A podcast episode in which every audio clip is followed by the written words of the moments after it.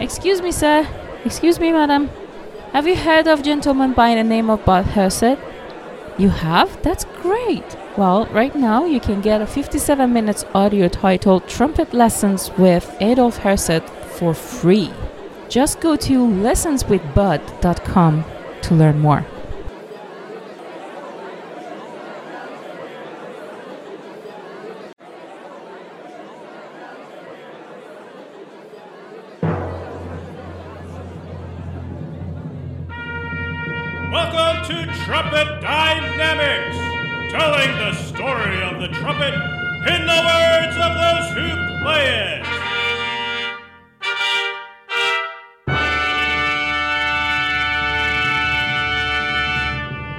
Bringing the finest trumpeters from around this planet Earth, sharing their stories that will thrill and inspire your trumpet journey.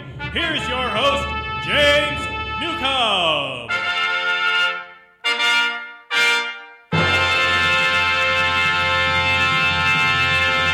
And now let's talk to our featured guest for today, Mr. Adrian Griffin. Adrian, welcome to the show. Thank you very much. Thank you for having me. All right. You know, I forgot to ask you before we started recording, what exactly do you do? I know you're in Mexico and you play trumpet somewhere, so tell us, get us up to speed, what, what you're up to. Sure. Uh, well, I first came to Mexico as the co-principal trumpet in the Monterrey Symphony Orchestra, and then I moved to the Jalisco Philharmonic and was principal trumpet there for seven years. And then I was able to come back here to Monterrey and win the principal position. And I'm the been here for a few years now, and I'm the principal trumpet in the Monterrey Symphony Orchestra in Monterrey, Mexico. Yeah, that's great. I think my brother played in that orchestra.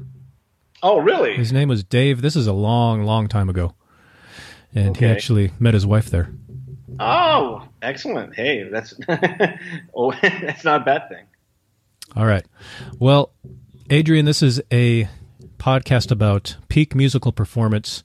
And to get to the peak, sometimes you have to go through some valleys. And I like to start each interview with uh, what you consider to be one of your worst moments as a performer. It's just a time where things just didn't go as you thought. You walked in thinking you're going to do great. And for whatever reason, it just didn't work out. Can you think of a story like that? Uh, yeah, I can. Um, I was uh, kind of new here in Mexico, and we were playing a tune which is equivalent to the national anthem here in Mexico, uh, called Huapango. And um, we were three quarters of the way through um, the concert program, and I was feeling tired, but not too bad and you know Huapango was on the on that second half of the program. And we get to we get to Huapango, we're playing it, and uh, Huapango is famous for a, a trombone and trumpet duel. And there's these solos going back and forth,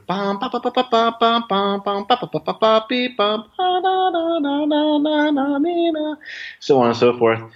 And so you know, I had I had played it you know many many times, but you know still still somewhat a fresh fish here. and anyway, so we're playing this, and um, oh, so the the music that you get here sometimes is is you know horrible old copies that are really hard to read and and uh, are destroyed in some parts. You can't see some notes. So Yeah. I had made my I had made my own uh, copy of it.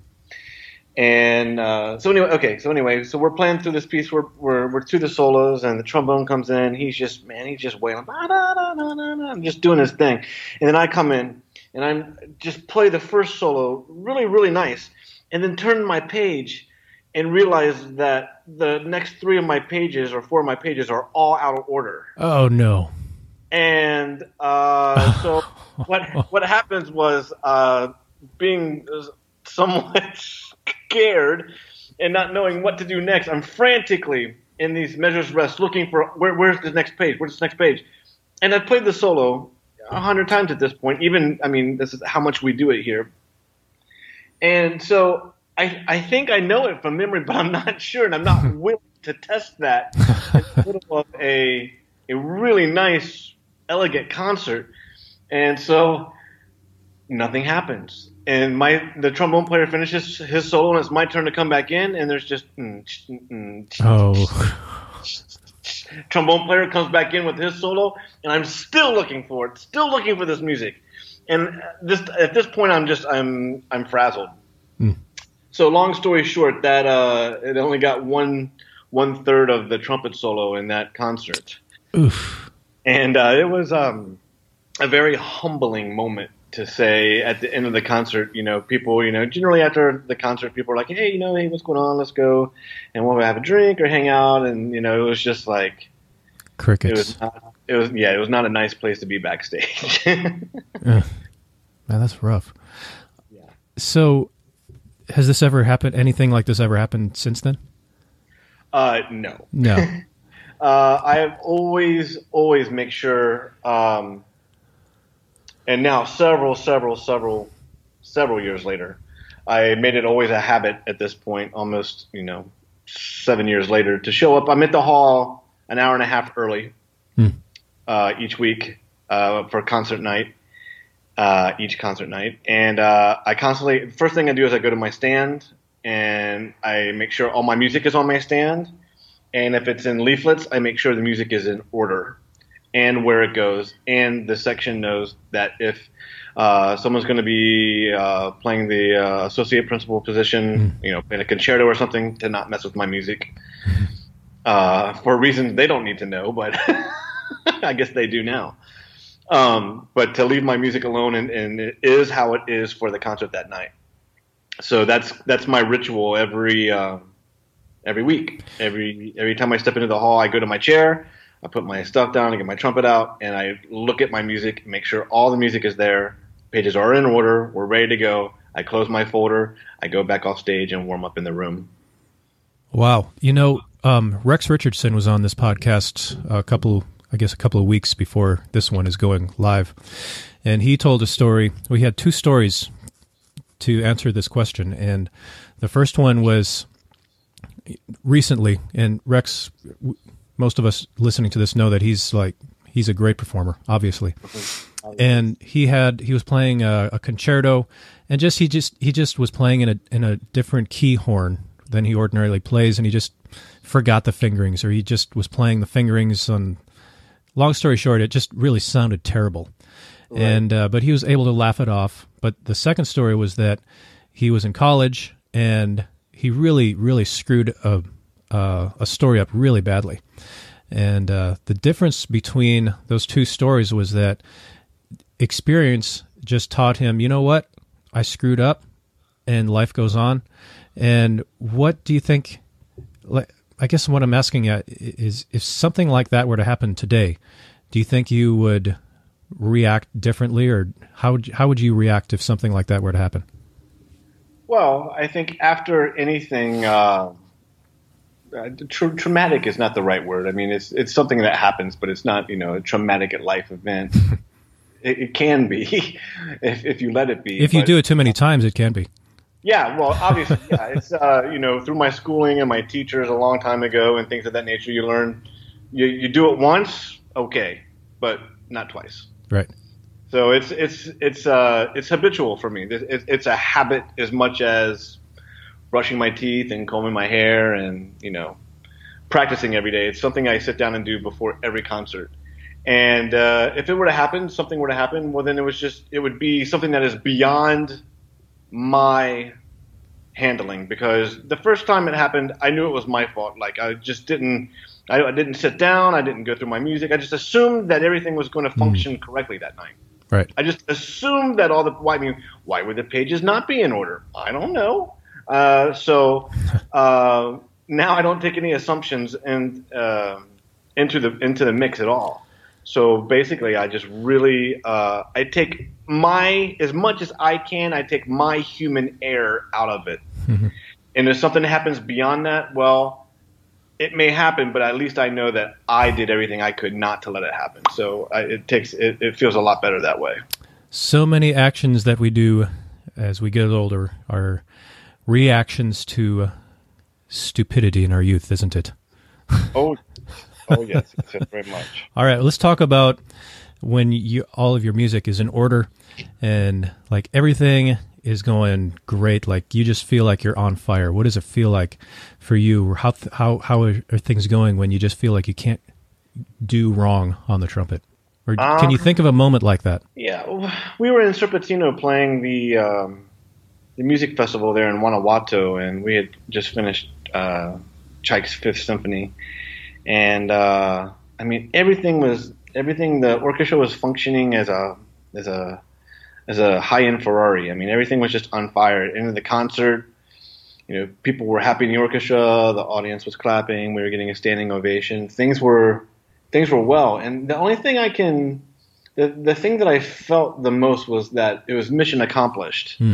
But not from what you might think. It, it didn't come from a trumpet point of view. It came from a musical point of view. It was just that, wow, okay, this is when this piece is done correctly, when this piece is done at the level that this piece was written hmm. and intended to be performed, it will incite the reaction from people as such. Hmm. So, and there's been performances when I played I played Tchaik Five many many times, and you know there are sometimes there's crickets afterwards. Sometimes you know there's there's rave review, and sometimes there's you know it's, it's more or less. But we as trumpet players are all familiar with that symphony. We all know it and cheer it, stand up and play it in our house and love it and dream of playing it on stage. And and when that genius's work is done correctly, it has no way but to incite enthusiasm in the audience members. And at that moment, it was like, yeah, okay, we d- we did this. Not just me as a trumpet player. I mean, I play, you know, I'm just putting my notes in the chords where they need to go, but the music fulfilled its accomplishment.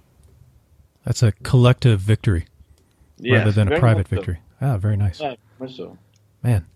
All right. You play principal trumpet. Obviously, it's very physically demanding. It's probably uh, psychologically demanding in some ways. But um, what are some things that you do to make sure that you bring your A game to rehearsal, to performances every time? Any tips, techniques that you can share with us? Uh, I try to approach uh, our our concerts are you know we have rehearsals on Monday, and they continue through the week. I don't really have uh, too much downtime, but when I do, I'm studying for the next the next week.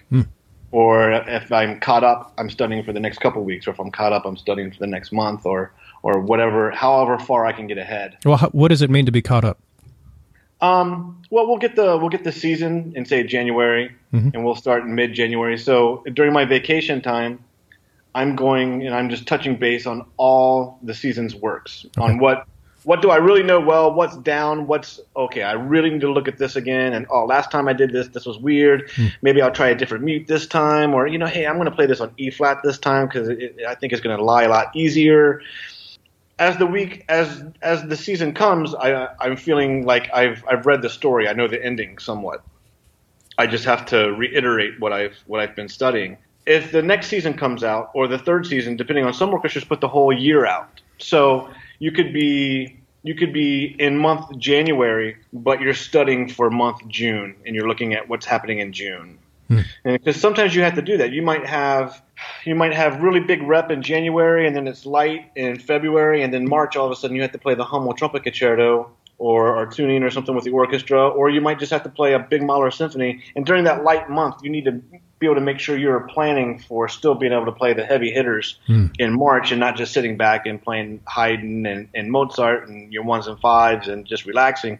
So you're constantly studying looking forward to what the next the next thing is going to be, so you're prepared and nothing comes as a Right. as a curveball. Yeah, I guess you're just planning months and months in advance, so that when Oh, you sit down at the rehearsal, it's just it's almost like you've you've already got it basically rehearsed and personally. Now it's just Yeah, put it all together. I think for most professional working orchestral musicians, Monday is not a rehearsal for obviously not notes or, or things of that nature. Right. It's it's it's it's just time. Monday I'm ready for Monday I'm ready for the concert at the end of the end of the week. Hmm. But I want to learn and I want to put into action that conductor's wisdom and thoughts about that piece that he's conducting. So I come in knowing that okay, we're going to do Tchaik 5 the last time I did it, you know, I got everything going how I want to do it. Now on Monday, I'm ready to go, but you just tell me how you want to do it, and let's do that.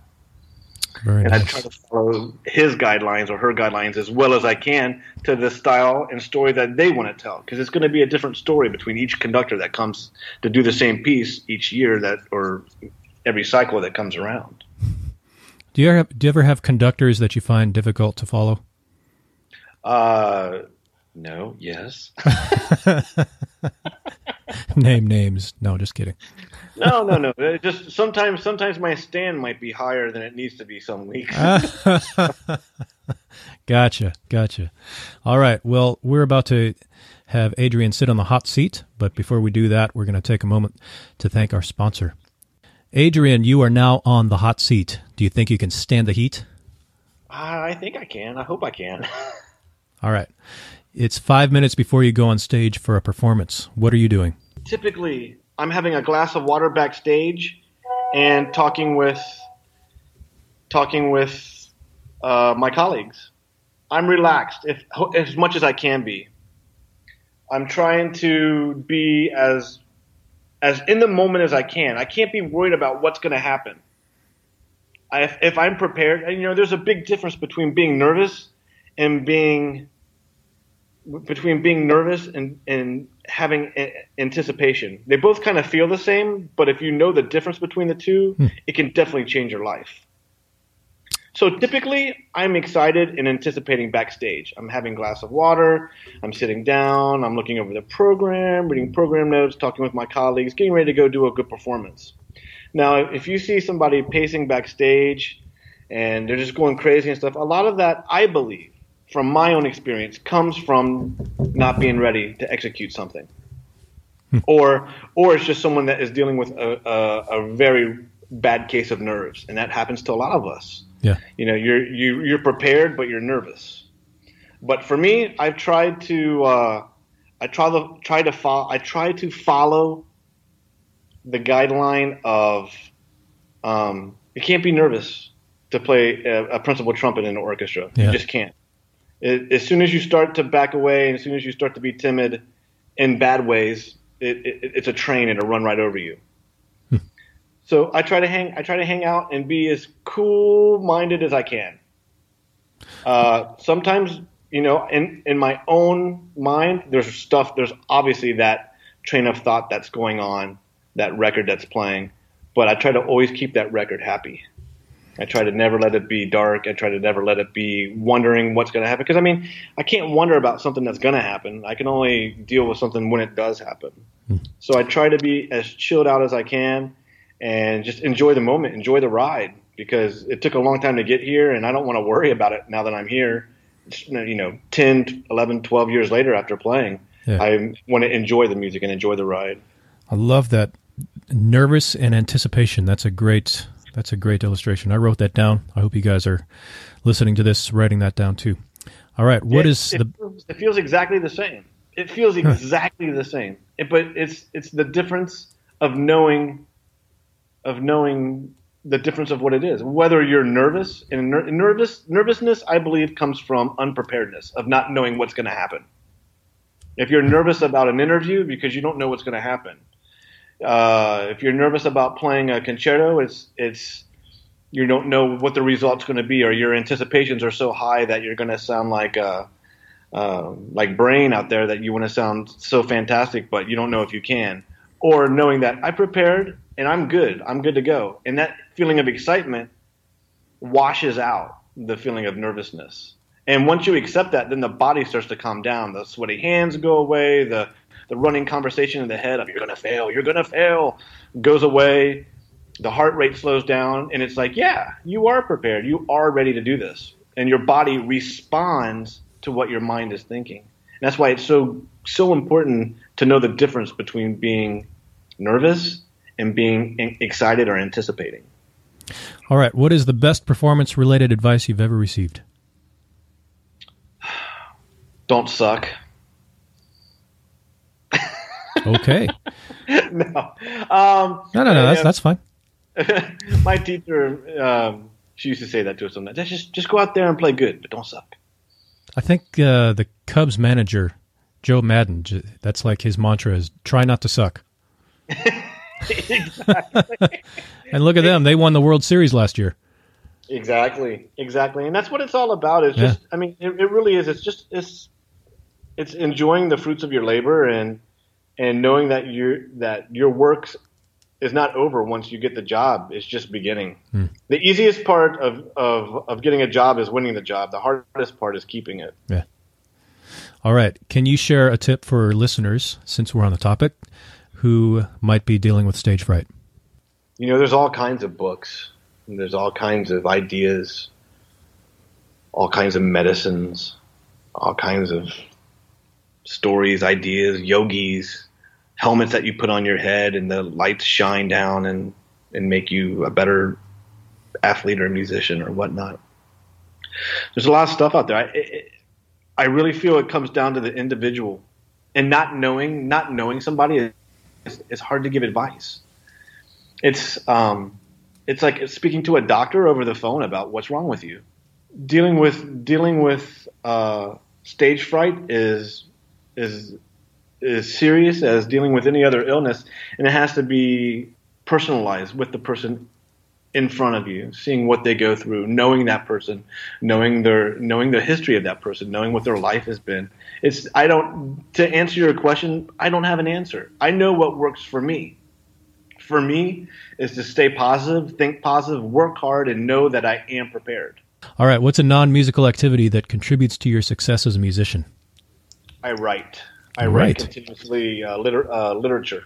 I write Ooh. for the Instrumentalist magazine in the United States. Really? I write um, uh, not bi-monthly, but I write at least four or five articles a year since 2007, 2006. Nice. Um, I write on all kinds of topics related to brass playing and trumpet in specific, obviously. And I published a book through, I don't know if I could do a plug, but I published a book through Oxford University Press called Buzz to Brilliance. And no, it is not about buzzing that hundreds of people have asked me, but I thought it was a great catchphrase, like from buzzing your mouthpiece to playing brilliant on the trumpet. And people all over the world ask me, so what is your buzzing book about? I'm like, it's not a buzzing book. It's just a, a catchphrase that I thought was cool that has come back to be uh, but it's a it's a book that is about uh, beginning to intermediate trumpet playing. That's it. A lot of stuff's been written about how to be an advanced trumpet player, but I, I took it from day one of you go with your parents or guardians to pick up your trumpet. You open it up, the case at home, and that's where the the class starts. All right. Adrian, do you have a website? I sure do. It's www.adriangriffin.com. All right. AdrianGriffin.com. Check him out. Also, the Buzz to Brilliance, published by Oxford University Press. Adrian, this has been a pleasure to have you on the podcast. Thank you so much for sharing your journey with us. Thank you, my friend. Thank you very much. It's been a, a pleasure and an honor to be here.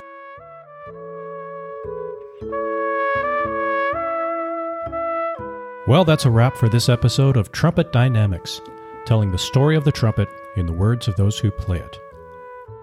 Are you a true listener? Visit trumpetdynamics.com to learn more about the show and subscribe to my email newsletter. You can also find us on Facebook, where we record a live Pay It Forward Friday episode each Friday at 10 a.m. Eastern Standard Time. Just type in James Newcomb on trumpet.com into your browser to find the Facebook page. Thank you for listening, and we will be in your earballs soon.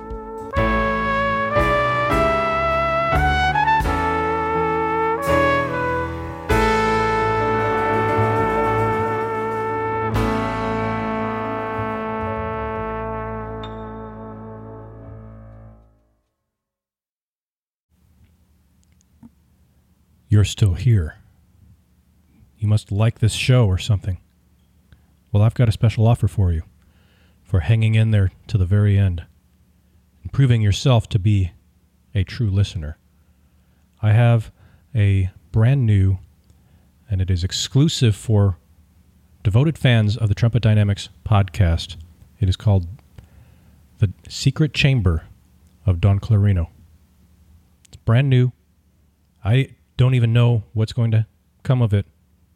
I, I'm honestly not even really involved in it, but I'm contractually obligated to tell you about it as an employee of the Trumpet Dynamics podcast. So if you want to learn more about it, here's the URL trumpetdynamics.live forward slash DC. Trumpetdynamics.live forward slash DC. There's a short registration process, and you'll be in there. Okay. I don't know if I'm even allowed to be in there, honestly, but check it out. See if you like it. Later.